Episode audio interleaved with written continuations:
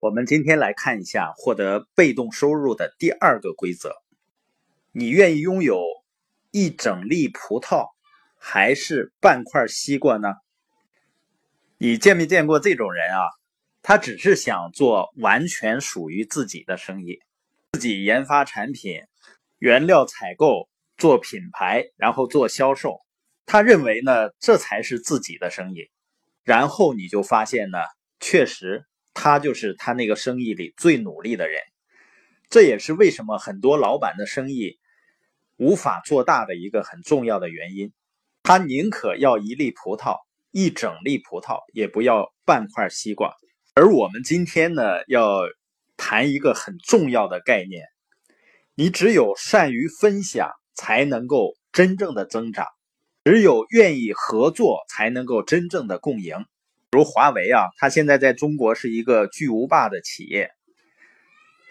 它的创始人呢，任正非自己只占这个企业的百分之一点几的股份，他的超过八万名员工呢，都变成了他的合伙人，也就是拥有这个企业的股份。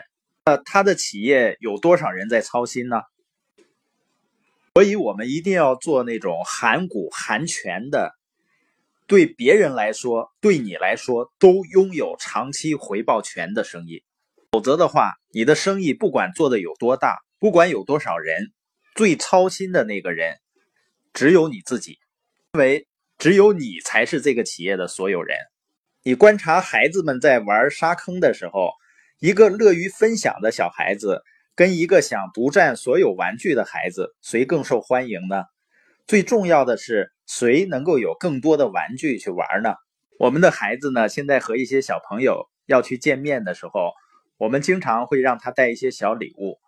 我们希望他从小就培养跟别人分享自己的好东西的习惯。当然，如果你的孩子手里只有一个他非常喜欢的玩具，或者是呢，只有一只他喜欢吃的冰淇淋，这个时候你不要让他去给别人，这实际上也是违背人性的。但你发现很多成年人呢，却很抗拒跟别人去分享信息，甚至当别人给他分享一些好的机会的时候，他也会抱持一种怀疑的心理。史蒂芬·科维呢，在他的书《高效能人士的七个习惯》中说过啊。我们都应该经过三个阶段，第一个阶段呢是依赖，第二个呢是独立，第三个呢是互赖。但遗憾的是呢，多数人到了独立阶段之后呢，就停滞不前了。孩子的时候呢，我们是依赖父母的，他们告诉我们该做什么，然后照顾我们，不让我们受到伤害。成年后呢，多数人找到了相似的安全感，加入一个团体。进入一个单位，老板告诉他们做什么就做什么。对多数人而言，这种处境并不一定愉快，但是呢，比较有安全感。随着我们逐渐长大呢，很快学会了独立。年轻人呢，买车、找工作，独自消磨时间。工作的时候也是这样。有些人追求独立呢，可能开公司当老板。实际上，处在独立阶段的人呢，必须要做出选择：要么继续独立，就靠自己。拥有整颗葡萄，成为不可或缺的人；要么呢，就是更加成熟，迈入互相依赖的阶段，互相帮助，共同发展，彼此呢不可代替。你发现人们的理念是很有意思的，他经常会在一个团体里面呢去做比较，啊，某某人比某某人更厉害、更优秀。实际上呢，这种比较是不必要的。因为一个真正的团队是每一个人各有优势的，只有发挥每一个人的优势，才能够使团队得到更好的发展。我们要互赖呢，就必须要学会放手，依赖他人。另外呢，和他人分享财富。很多高度独立的人呢，就很难信赖别人。但是呢，互相信赖的人懂得独立的局限性。比如说呢。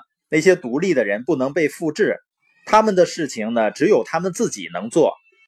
而你发现现在的很多的生意模式呢，比如说一些特许加盟、一些网络营销公司，每个个体呢都是相互依赖，单个人打拼呢做一个大生意是根本不可能的，没有办法把经销商呢送到更远的地方。互赖呢才能够使加盟者或者经销商呢彼此可替代、可复制。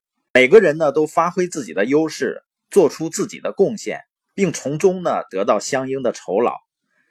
人人呢都能够实现财富增长。